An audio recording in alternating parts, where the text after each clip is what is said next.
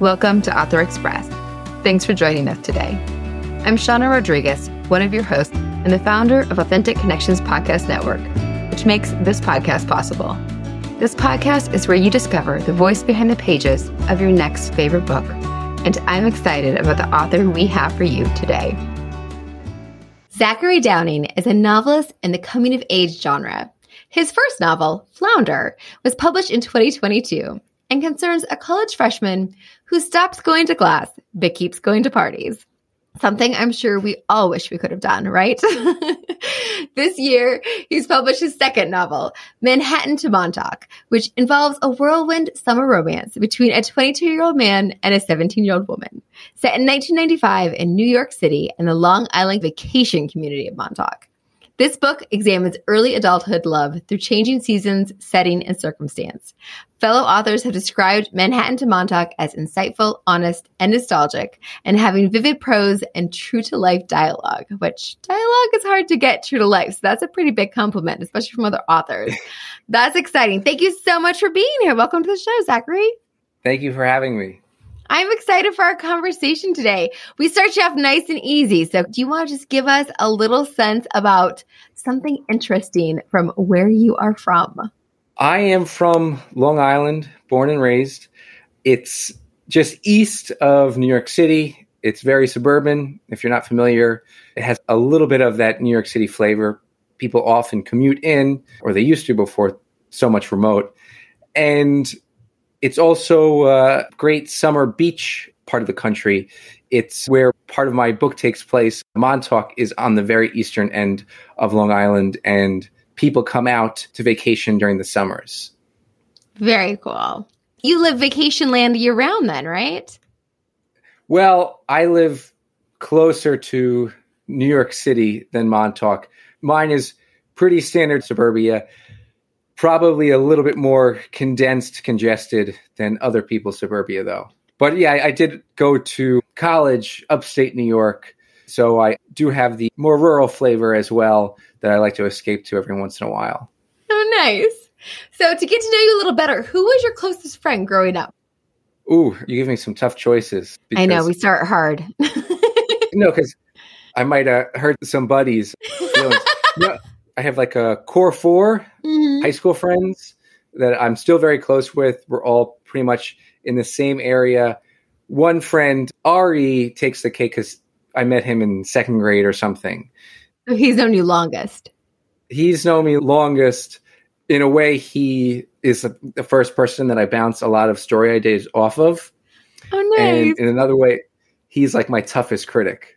Ah. So it's really good in a way because he's brutally honest, and I've known him long enough that you know we have thick skin with each other, and I know what to take note of and what to disregard. Oh, nice. It's good to have people like that that will keep it real so that you can get that honest feedback because that's really important with writing, right? Yes. Yes.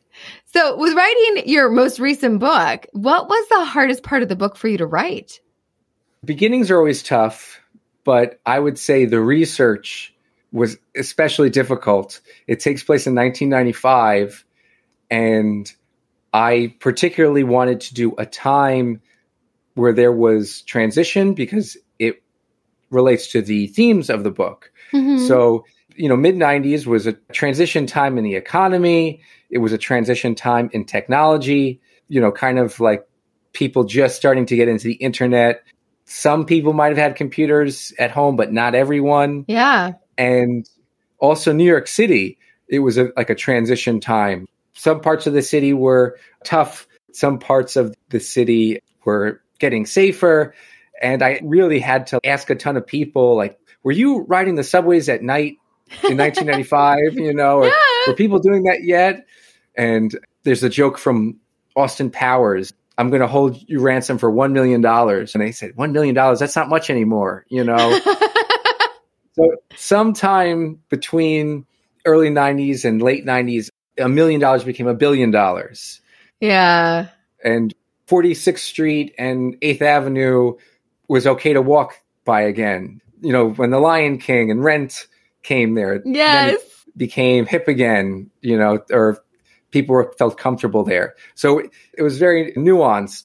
I think the line of demarcation was "You've got mail." Oh, Because- really?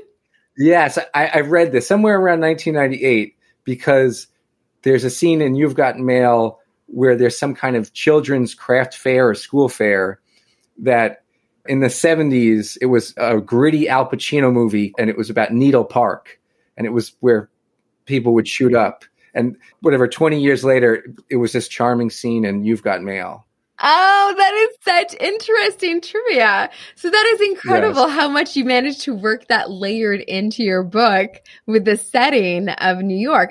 So LBI Montauk, was that like a transitional time there as well, or more just in the city during that window of time?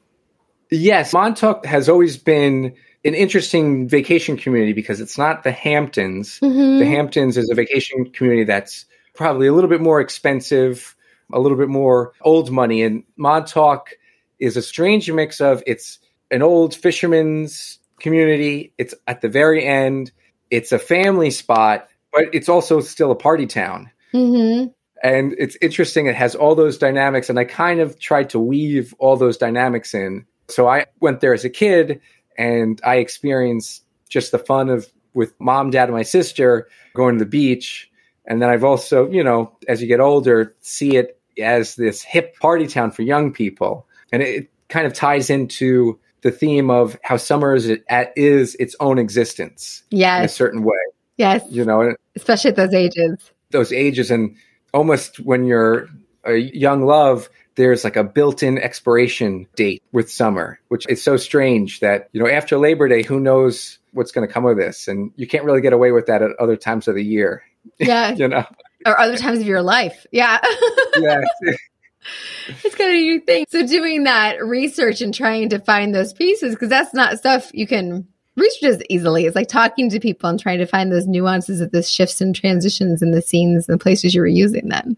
yes i interviewed people just kind of about summer partying and even back in the 90s and a lot of people said yeah it's for some reason the summer people feel a little bit looser you know and there's the whole summer love thing and it's very interesting. And i asked what were the hot clubs that you would go to? And i tried to make sure with montauk especially i had specificity with those clubs because i knew that i'd have locals that would say that bar wasn't around yet you know? No one went there on a tuesday night. Everyone was here on a tuesday night you know? Uh, all those little pieces. Definitely.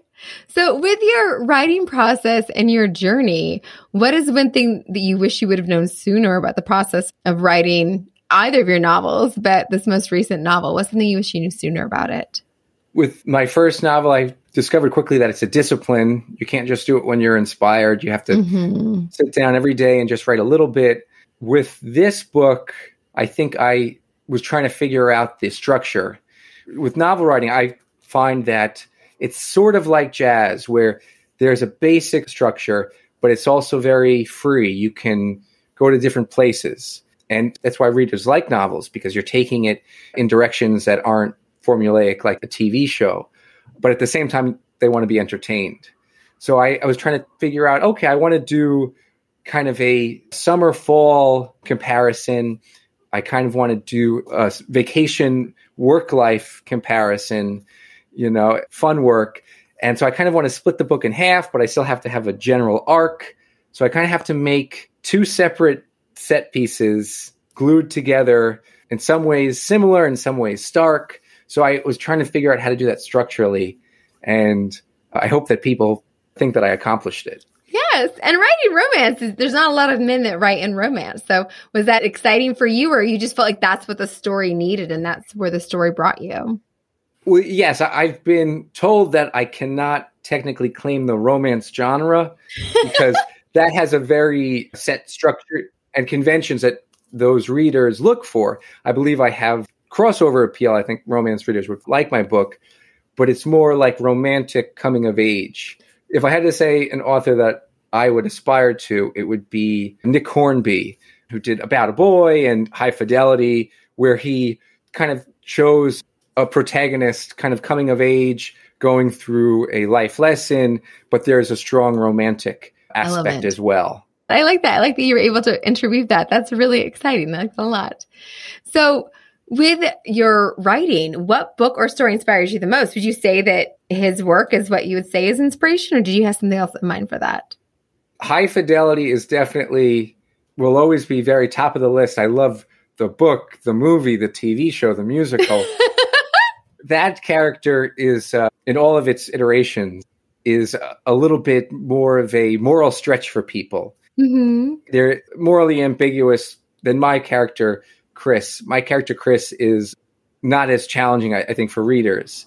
But I would say the book that most thematically inspired my book is The Pigman by Paul Zindel, hmm. uh, which takes place on Staten Island.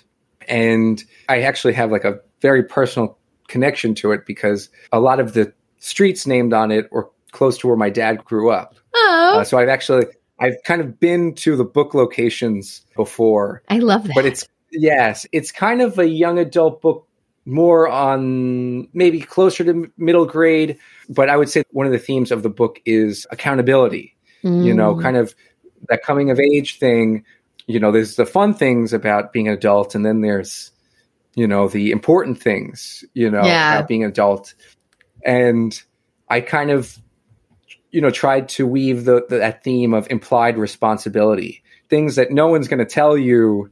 This is what you have to do, like to get your driver's license. You know, yeah. there's just kind of things you have to kind of parse and figure out on your own, and just kind of how difficult that could be. What are your obligations, especially with how you treat other people? Yeah. Oh, that's great.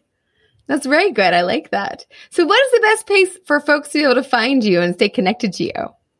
Yes, you can easily find my most recent book, Manhattan to Montauk, and my first book, Flounder, through my website. It's zdowning.com. That's Z D O W N I N G.com. And you can follow me on Instagram. I'm Zachary underscore Downing underscore writes. So that's Z A C H A R Y underscore D O W N I N G underscore W R I T E S. Wonderful. We'll have that for you guys in the show notes as well. So you guys can connect and follow Zachary. So congratulations on these books, both of them, and their continued success. Very exciting. Perfect summer read. That's great. Yes. Thank you so much, Shawna. Thank you for having me on today. Yes. Thank you. Thanks for joining us. I hope you take a second to give us a review or a couple of stars on your favorite podcasting platform. And we'll be here again next Wednesday. Follow us on Instagram at Author Express Podcast to see who's coming up next. Don't forget, keep it express, but keep it interesting.